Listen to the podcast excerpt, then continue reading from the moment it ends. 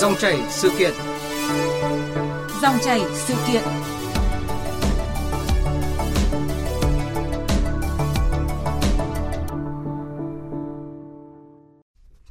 Quý vị và các bạn, câu chuyện về môn lịch sử trong chương trình giáo dục phổ thông mới 2018 vẫn luôn nóng suốt thời gian vừa qua. Tại kỳ họp thứ ba Quốc hội khóa 15 mới đây, một trong những điều đáng chú ý trong nghị quyết của Quốc hội là yêu cầu chính phủ nghiên cứu tiếp thu ý kiến cử tri, nhân dân và đại biểu Quốc hội về việc lịch sử là môn học bắt buộc trong chương trình giáo dục phổ thông cấp trung học phổ thông. Theo quy trình thì chính phủ sẽ giao Bộ Giáo dục và Đào tạo tiến hành nghiên cứu có quyết định cụ thể đối với môn lịch sử. Dưới góc nhìn của các chuyên gia giáo dục, các nhà sử học thì những tranh luận trong thời gian qua là tín hiệu vui để chúng ta rốt ráo tìm ra những hướng đi tích cực cho môn lịch sử. Hơn hết là làm cách nào để lịch sử trở thành môn học hấp dẫn và thiết thực. Đây cũng là nội dung chúng tôi bàn luận trong dòng chảy sự kiện hôm nay với sự tham gia của tiến sĩ Nguyễn Phương Thanh, khoa lịch sử trường Đại học Sư phạm Hà Nội. Xin mời quý vị và các bạn cùng nghe và đóng góp ý kiến, đặt câu hỏi trực tiếp qua các số điện thoại là 0243 934 1040 và 02435 563 563. Bây giờ thì xin mời biên tập viên Lê Thu cùng trao đổi với vị khách mời. Vâng, xin cảm ơn biên tập viên Đức Hưng. À, trước hết xin cảm ơn tiến sĩ Nguyễn Phương Thanh đã tham gia chương trình hôm nay.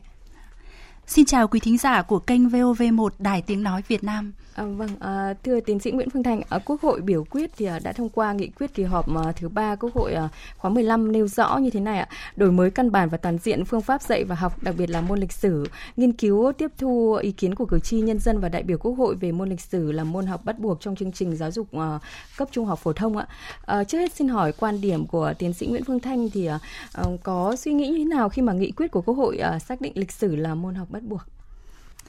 Vâng, tôi cho rằng đây là một quyết định rất đúng đắn, khẳng định được tầm quan trọng của môn lịch sử. À, Quốc hội là cơ quan quyền lực cao nhất, đại diện cho lợi ích, ý nguyện của cử tri cả nước. Ý chí của Quốc hội là ý chí của nhân dân. À, trong chương trình giáo dục phổ thông năm 2018, môn lịch sử là một trong những môn học được thực hiện để hướng tới hình thành phẩm chất và năng lực cho học sinh phổ thông. Có thể nói, trong chương trình môn học nào cũng quan trọng, không có môn học nào là môn phụ cả. Tuy nhiên, mỗi môn học có vai trò, vị trí và lợi thế riêng trong việc hình thành năng lực và phẩm chất cho học sinh. Với đặc trưng và lợi thế vốn có của mình, môn lịch sử sẽ góp phần chủ đạo trong việc giáo dục lòng yêu nước, tinh thần dân tộc và truyền thống lịch sử, văn hóa của Việt Nam. Vì vậy, việc Quốc hội xác định môn lịch sử là môn học bắt buộc ở cấp trung học phổ thông là hoàn toàn đúng đắn và phù hợp với ý nguyện của cử tri cả nước. Vâng, với ờ, là một giảng viên của ờ, khoa lịch sử ừ. của trường Đại học Sư phạm Hà Nội thì đây cũng là một uh, thông tin rất là vui đúng không ạ? Khi mà Quốc hội uh, xác định vị trí và vai trò quan trọng của môn lịch sử trong chương trình giáo dục phổ thông ạ. À, tuy nhiên uh, chỉ còn 3 tháng nữa thôi là đến năm học mới khi mà chúng ta thực hiện triển khai chương trình giáo dục phổ thông mới ở lớp 10 đã. Uh, việc thay đổi lịch sử từ môn tự chọn lựa chọn thành môn bắt buộc uh, lúc này thì theo một số đại biểu cũng có thể gây những cái uh, xáo trộn uh, phần nào. Uh, xin mời tiến sĩ Nguyễn Phương Thanh cùng nghe ý kiến của một số đại biểu Quốc hội. Ờ, theo tôi thì ờ, cũng cũng nên là có lộ trình để chúng ta vừa đáp ứng được cái việc mà chúng ta thay đổi chương trình sách để đảm bảo phù hợp với lại cái ngành chuyên môn cho nó hợp lý. Thời gian nó cũng không còn dài ờ, nhưng mà theo tôi cho rằng là chúng ta có cách để chúng ta điều chỉnh một cách hợp lý nhất. Rất mong là chính phủ cũng cần phải có một cách đánh giá à, toàn diện về nội dung này để à, làm sao tham mưu thực hiện tốt à, về cái việc mà đổi mới. Vâng, à, có một số ý kiến lo ngại là nếu mà môn lịch sử là môn bắt buộc thì uh, sẽ vỡ trận đấy ạ. Vì hiện nay thì các trường trung học phổ thông đã cũng đã hoàn tất cái việc mà xây dựng phương án tổ chức dạy học. Vậy uh, còn quan điểm của tiến sĩ Nguyễn Phương Thanh thì như thế nào? Liệu khi mà lịch sử thay đổi thành môn học bắt buộc thì có ảnh hưởng đến cái phương pháp dạy học của các trường không khi mà chỉ còn ít thời gian nữa là chúng ta bắt đầu năm học mới rồi ạ?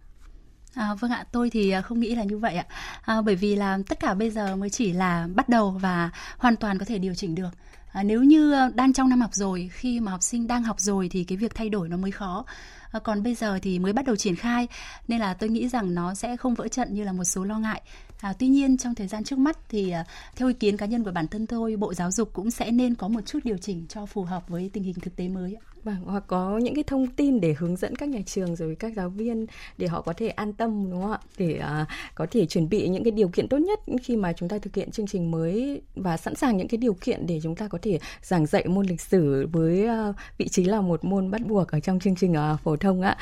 Uh, chương trình giáo dục phổ thông năm 2018 thì uh, theo định hướng là nghề nghiệp ở cấp trung học phổ thông nên là đã quy định uh, lịch sử là môn lựa chọn đó là cũng là một cái lý do khi mà uh, ở trong chương trình tổng thể đã quyết định uh, lịch sử là môn lựa chọn vậy khi mà lịch sử là môn học bắt buộc uh, với những cái nội dung như vậy thì uh, theo tiến sĩ Nguyễn văn Thanh cái nội dung chương trình mới cũng như là chương trình của môn học này có phải uh, cần phải điều chỉnh những gì hay không ạ? À, vâng ạ, theo uh, chương trình 2018 đã ban hành thì môn lịch sử là một trong số các môn học lựa chọn. Ừ. À, nếu bây giờ chuyển sang là môn học bắt buộc thì học sinh sẽ có 8 môn học bắt buộc tất cả. Ừ. À, chương trình có rồi, sách giáo khoa chúng ta cũng có rồi và vấn đề chỉ là chúng ta sẽ điều chỉnh số tiết học sao cho phù hợp. À, môn lịch sử cấp cho phổ thông thì à, có chia thành hai nội dung và à, phân môn sẽ gồm có phần chủ đề là 70 tiết và dành cho giảng dạy tất cả đối tượng học sinh đại trà. À, thứ hai là phần chuyên đề sẽ gồm 35 tiết. Đó sẽ là những chuyên đề với nội dung chuyên sâu để giúp cho học sinh có tính à, định hướng các cái ngành học khoa học xã hội và nhân văn tiếp cận với nghề nghiệp tương lai của mình. À, sách giáo khoa lớp 10 mới cũng được các tác giả và các nhà xuất bản biên soạn thành hai phần với hai quyển riêng biệt như vậy. À, vậy thì à, nếu như bây giờ để triển khai môn lịch sử là môn học bắt buộc thì chúng ta à, có thể đáp ứng cái đối tượng là học sinh đại trà các em sẽ chỉ cần học cái phần chủ đề là cái phần bắt buộc với thời lượng là 70 tiết ừ. còn cái phần chuyên sâu thì với đối tượng học sinh nào mà các em ấy có định hướng nghề nghiệp là các cái ngành học liên quan đến các ngành khoa học xã hội và nhân văn thì các em sẽ đăng ký học thêm 35 tiết đó như vậy thì à, tôi nghĩ rằng là để triển khai môn lịch sử là môn học bắt buộc thì bộ giáo dục đào tạo cần có một số những cái thông tư dạ. à, để có thể hướng dẫn các trường phổ thông điều chỉnh cái số tiết của các môn học sao cho phù hợp trong đó có môn lịch sử Vâng, như vâng. vậy là có thể chỉ điều chỉnh số tiết thôi đúng không ạ? Còn vâng. nội dung à, của chương trình thì cũng không quá là uh, khó khi mà triển khai uh, môn lịch sử là môn học bắt buộc. Nhưng mà vâng. cũng có những cái ý kiến lo ngại rằng là khi mà lịch sử thay đổi thành môn uh, tự lựa chọn sang môn bắt buộc ấy thì sẽ ảnh hưởng phần nào tới những cái môn học khác. Vậy liệu có phải viết lại chương trình uh, hay là đặc biệt là có phải viết lại sách giáo khoa ở các cấp như là tiểu học, trung học cơ sở, trung học phổ thông hoặc là chọn lại sách giáo khoa lớp 10 rồi lại còn xây dựng cái tổ hợp lựa chọn ở một ở cái bậc uh, trung học phổ thông đặc biệt là lớp 10 á khi mà chúng ta bây giờ thiết kế chương trình là lịch sử là môn lựa chọn nên là cái việc uh, cái thời lượng uh, lịch sử ở những cái cấp học uh, tiểu học rồi trung học cơ sở nó đã có cái sự khác biệt rồi. À, vâng ạ, theo tôi thì uh, chúng ta hoàn toàn không cần phải viết lại chương trình và sách giáo khoa ở cả ba cấp học, à, cấp tiểu học, cấp trung học cơ sở và cấp trung học phổ thông. À, sách giáo khoa mà đã xuất bản và đã được thẩm định thì vẫn có thể sử dụng được à, khi lịch sử chuyển từ cái môn à, lựa chọn sang môn học bắt buộc. Có chăng thì chúng ta sẽ chỉ cần điều chỉnh ở cấp trung học phổ thông về số tiết học cho phù hợp giữa phần bắt buộc của môn lịch sử với các môn học khác. Ừ. À, nội dung ở cấp tiểu học và cấp trung học cơ sở thì chúng ta cứ giữ nguyên. Còn à, cấp trung học phổ thông là những nội dung mà cũng chưa từng được dạy ở cấp tiểu học và cấp trung học cơ sở. Và à, chúng ta sẽ điều chỉnh yêu cầu cần đạt của môn lịch sử ở trong chương trình với cái phần nội dung bắt buộc là cái phần 70 tiết mà dành cho đối tượng học sinh đại trà đó à, tất nhiên là những cái điều chỉnh này không nhiều và chúng ta có thể làm ngay được thế còn đối với học sinh mà theo định hướng khoa học xã hội và nhân văn thì à, chúng ta sẽ giữ nguyên, không cần phải điều chỉnh gì cả em nào mà định hướng học thêm chuyên sâu thì học thêm 35 tiết của cái cuốn ờ, chuyên đề đó. Còn ờ, 70 tiết của chủ đề thì vẫn là giữ nguyên như vậy và cũng không cần phải ờ, thay đổi gì về chương trình và sách giáo khoa. Tôi nhắc lại là chúng ta chỉ điều chỉnh thôi chứ chúng ta không cần phải viết lại. Vâng, à, như vậy là những người mà có những cái lo ngại là của chúng ta có thể phải viết lại sách giáo khoa hoặc là à, viết lại những lựa chọn lại những cái tổ hợp ở lớp 10 thì cũng không quá lo ngại vì là theo ý kiến của tiến sĩ Nguyễn Phương Thanh là chúng ta chỉ có thể uh, có thể điều chỉnh một số yếu tố chuyên môn như là điều chỉnh số tiết học ở bậc trung học phổ thông thôi đúng không ạ? Còn bậc uh, tiểu học và trung học cơ sở thì vẫn giữ nguyên nên là sẽ không ảnh hưởng nhiều đến cái chương trình học ở năm học mới á. Ờ, uh, về cái việc mà uh, tranh cãi để uh, việc tranh cãi để lịch sử trở thành cái môn học bắt buộc à, với cái ý muốn của rất là nhiều người là để khẳng định vai trò vị trí của môn lịch sử trong chương trình giáo dục phổ thông và à, với những cái lo ngại là nếu mà là môn lựa chọn thì học sinh sẽ không học nhiều nhiều vì là học sinh vốn dĩ đã à, không yêu thích môn lịch sử nhiều như là trước đây đã không yêu thích và điểm các kỳ thi thì cũng khá là thấp. Vậy theo tiến sĩ Nguyễn Phương Thanh thì khi mà lịch sử trở thành môn học bắt buộc thì liệu cái số lượng học sinh yêu thích môn học này có nhiều hơn không ạ? Không ạ, ý kiến của cá nhân tôi thì tôi lại không nghĩ như vậy ạ. À, bởi trong giáo dục phổ thông thì không phải là học sinh đều yêu thích tất cả các môn học như nhau. Vâng à, bởi rất là nhiều các cái lý do về sở thích, về năng lực, về nhu cầu hay là về cái định hướng nghề nghiệp của các em. À, nhiều môn học mặc dù là học sinh không yêu thích nhưng mà các em vẫn bắt buộc phải học. Ví dụ như theo tôi thấy thì là những học sinh mà có định hướng lựa chọn các cái ngành khoa học xã hội và nhân văn thì đâu phải là các em đều thích học môn toán, ừ. đúng không ạ? À, nhưng mà các em vẫn phải học. Vậy thì phải chăng cái việc mà chúng ta bắt buộc học môn toán là có nên hay không? Hay là cá biệt có những em theo học những ngành khoa học tự nhiên nhưng các em lại rất thích học lịch sử ừ. và thích tìm hiểu hay là thích đọc sách về lịch sử. À, như vậy chúng ta thấy một thực tế rõ ràng là cả toán, ngữ văn hay là lịch sử thì đều rất là quan trọng và tuy nhiên thì để lôi cuốn học sinh yêu thích lịch sử thì tôi nghĩ rằng có rất nhiều lý do ừ. chương trình sách giáo khoa là một phần, nhưng quan trọng đó là cái phương pháp giảng dạy của người giáo viên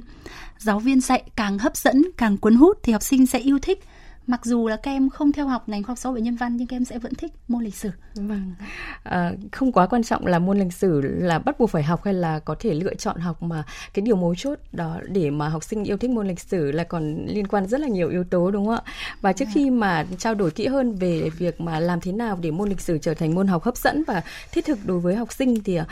chúng tôi muốn nêu cái thực trạng uh, thời gian qua đối với môn lịch sử như này ạ. Cái tình trạng học sinh học lệch rồi không mặn mà với môn học điểm thi thì uh, Ờ, rất là thấp trong các kỳ thi tốt nghiệp trung học phổ thông ờ, đã tồn tại nhiều năm nay rồi ạ. Có thể đưa ra một con số như thế này, năm 2019 thì tỷ lệ học sinh đạt dưới trung bình môn lịch sử trong kỳ thi tốt nghiệp trung học phổ thông là 70%, năm 2020 là gần 47% và năm ngoái 2021 con số này là hơn 52,03%. Trong đó thì điểm trung bình ờ, các thí sinh là 4,97 điểm, điểm số có thí sinh đạt nhiều nhất là 4 điểm với gần 34.500 em học sinh và số thí sinh từ một điểm trở xuống tức là điểm liệt ờ, có 540 em. Ờ, và đây cũng là môn thi mà có nhiều thí sinh bị điểm liệt nhất trong cái kỳ thi này. À, dù được à, nói rất là nhiều về cái thực trạng này rồi nhưng mà đến nay thì à, chưa có những cái thay đổi đáng kể về để mà chúng ta có thể khắc phục những cái thực trạng này. Vậy theo tiến sĩ Nguyễn Phương Thanh cái nguyên nhân do đâu mà à, chúng ta đã nói nhiều rồi nhưng mà vẫn chưa thực hiện được nhiều? À, vâng ạ, à, quả thực là một cái thực tế đáng buồn và chúng ta thấy rằng những năm gần đây à, kết quả thi môn lịch sử không được như à, kỳ vọng. À, nguyên nhân thì có rất là nhiều. À, theo tôi, ví dụ như là ở tầm vĩ mô thì những cái học sinh mà yêu thích môn lịch sử thì các em có ít cái lựa chọn nghề nghiệp trong tương lai. Do đó cũng là ít học sinh lựa chọn môn học này. À, nhiều học sinh các em thấy môn khoa học tự nhiên rất là khó và vì thế các em quay sang các em chọn thi môn sử vì một cái quan niệm rất là sai lầm các em cho rằng là sử thì chỉ cần học thuộc lòng thôi và ừ. uh, học thuộc thì cũng ít nhất là cũng sẽ qua hai điểm. Do đó là các em cũng uh, nghĩ rằng nó đơn giản hơn và các em ít chuẩn bị cho cái việc học môn lịch sử ôn thi môn lịch sử dẫn đến là kết quả thi của các em không tốt. Uh, ngoài ra thì ở một số cơ sở đào tạo Thế việc đầu tư cho môn lịch sử chưa nhiều ừ. à, môn lịch sử là môn rất là ít tiết vì bị coi đó là môn phụ và nhiều trường thì dành cái thời gian để ôn tập những cái môn bắt buộc như là môn toán môn à, ngoại ngữ hay là môn à, ngữ văn do đó ít thời gian dành cho môn lịch sử à, các thầy cô dạy lịch sử thì tôi đánh giá trong nhiều năm qua rất là cố gắng trong việc dạy học đổi mới phương pháp để các cái tiết học lịch sử của mình trở nên hấp dẫn hơn đối với học sinh. À, tuy nhiên, um, có những cơ sở giáo dục thì vẫn coi môn lịch sử chưa phải là môn học chính, coi là môn phụ, do đó là không tạo được động lực cho giáo viên để họ có thể đầu tư dạy tốt cái môn học của mình ừ. à, và khi ôn thi cho học sinh thì đa phần giáo viên lại hướng dẫn kỹ thuật tìm đáp án hơn là tìm tri thức lịch sử ừ. và một cái vấn đề rất là quan trọng theo tôi dẫn đến cái kết quả thi môn lịch sử thấp thì phải kể đến cái việc là đề thi à. à, cái điều này thì lâu nay dư luận ít nhắc tới nhưng trên thực tế là mọi người chỉ nhắc tới cái vấn đề dạy hay là chương trình và sách giáo khoa nhưng theo tôi thì đề thi sử nó vẫn còn tồn tại một số những cái hạt sạn à. ví dụ như là à, khi ra đề thì có những cái đáp án nó chưa từng minh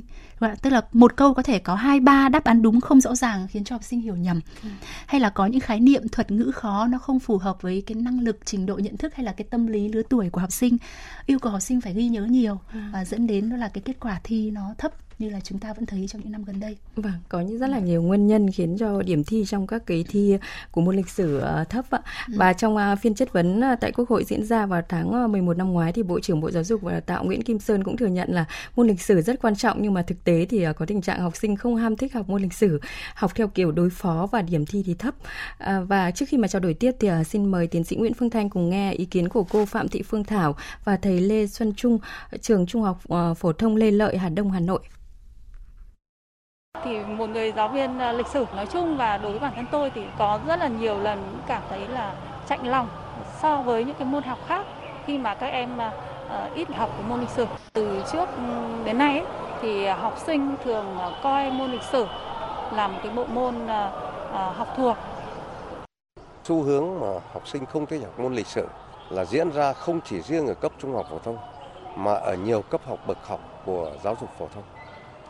Ờ, cái này có rất nhiều nguyên nhân nhưng cái nguyên nhân nhiều hơn cả là cái phương pháp dạy học môn lịch sử của các thầy cô trong các nhà trường phổ thông chưa tạo sự hấp dẫn say mê và hứng thú. Vâng, nếu mà phải bắt mạch kê đơn thì theo tiến sĩ Nguyễn vương Thanh, à, tại sao học sinh lại chán thậm chí là ghét môn lịch sử ngoài những cái điều như là uh, tiến sĩ vừa phân tích ở phần trên đó là uh, nói nhiều đến cái đề thi trong các kỳ thi tốt nghiệp trung học phổ thông khiến cho điểm thi của các em ờ, rất là thấp và cũng nói một chút đến cái phương pháp giảng dạy của các uh, giảng viên, các uh, giáo viên ở trong các trường phổ thông thì uh, theo tiến sĩ Nguyễn Phương Thanh còn những cái lý do gì khiến học sinh uh, không yêu thích môn lịch sử như vậy? À, vâng ạ, theo tôi thì à, à, chương trình sách giáo khoa mà thiết kế theo cái chương trình 2006 là à, cái chương trình viết theo cách tiếp cận nội dung. Và vì thế mà dạy môn sử cũng các thầy cô sẽ dạy theo cái hướng tiếp cận nội dung là chính. À, thậm chí không ít giáo viên sử thì à, cũng cầm sách giáo khoa lịch sử để dạy theo kiểu đọc chép nhồi nhét thông tin sự kiện và yêu cầu học sinh phải học thuộc. Vì thế nên là học sinh à, không hứng thú với môn học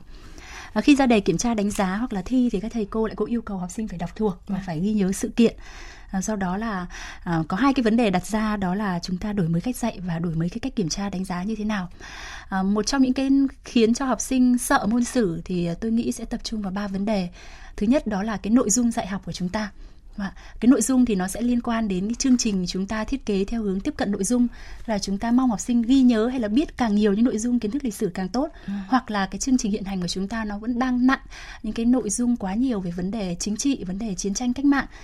Nhìn chúng ta đang dạy theo cách là dạy thông sử. À, à, thứ hai là à, cái cách thức giảng dạy của người giáo viên ở trên lớp à, thật sự là chưa được hấp dẫn. Thứ ba là cái vấn đề đầu tư các cái cơ sở vật chất hay là những cái chính sách hỗ trợ cho người giáo viên giảng dạy môn sử cũng như là đầu tư và khuyến khích những học sinh giỏi sử yêu sử. Và cuối cùng đó là cái cách thức kiểm tra đánh giá chúng ta cũng cần đổi mới. Đây là một cái khâu mấu chốt trong vấn đề dạy học để cho học sinh không còn sợ cái việc là phải thi sử nữa. Ừ.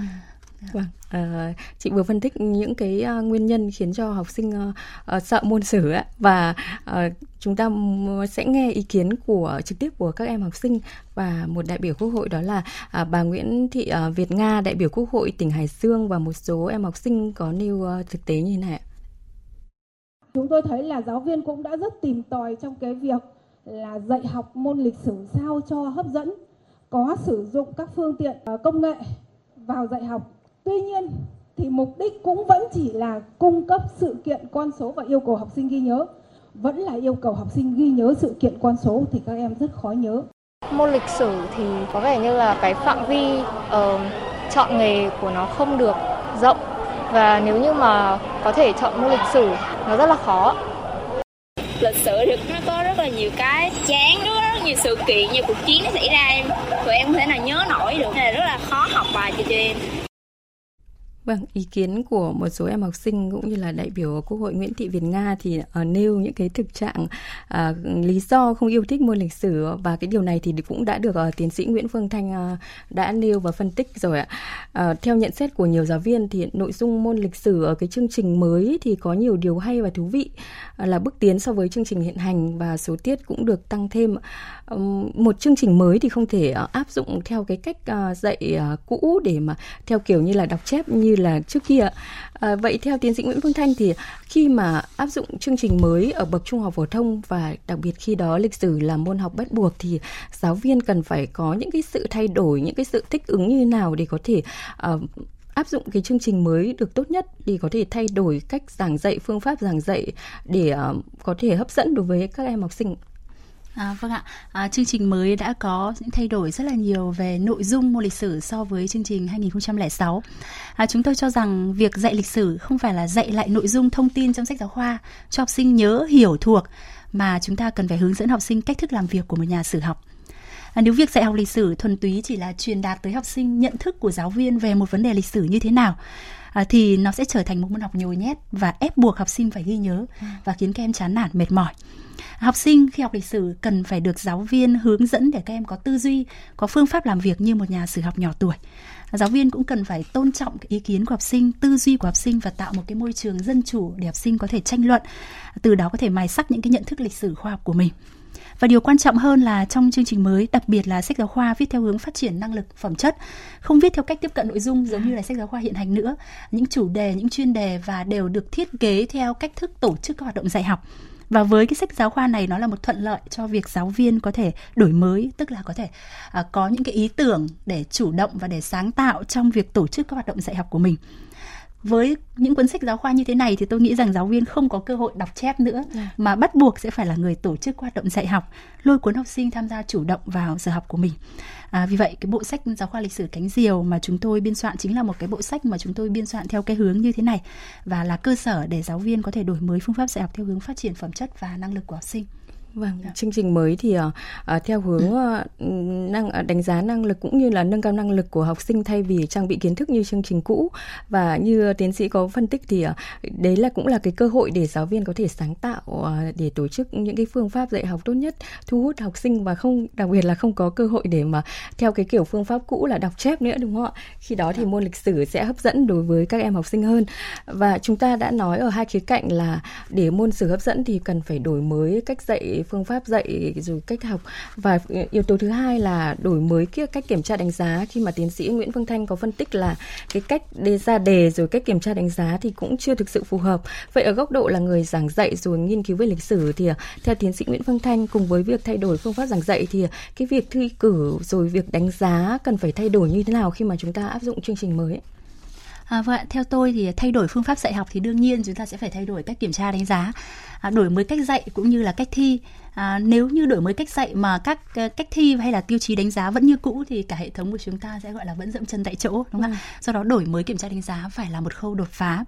À, chúng ta có thể đánh giá thường xuyên, đánh giá định kỳ và đánh giá bằng nhiều hình thức khác nhau ở nhiều thời điểm khác nhau thay vì là trước đây thì học sinh của chúng ta là uh, trả bài ghi bài và học thuộc kiến thức thì đánh giá định kỳ đánh giá thường xuyên chúng ta có thể cho học sinh làm dự án có thể hoàn thiện các cái sản phẩm trong các cái phòng trưng bày các bức tranh hiện vật uh, chụp ảnh làm poster hay là thiết kế các cái video để các em có thể quảng bá cho các con phố hay là các nhân vật lịch sử. Thay vì chỉ học thuộc thì các em có thể tìm hiểu kiến thức qua internet qua sách báo đến các di sản hay là trò chuyện với các nhân chứng lịch sử. À, à, còn à, khi mà chúng ta đánh giá định kỳ thì chúng ta cũng cần phải đổi mới cách ra đề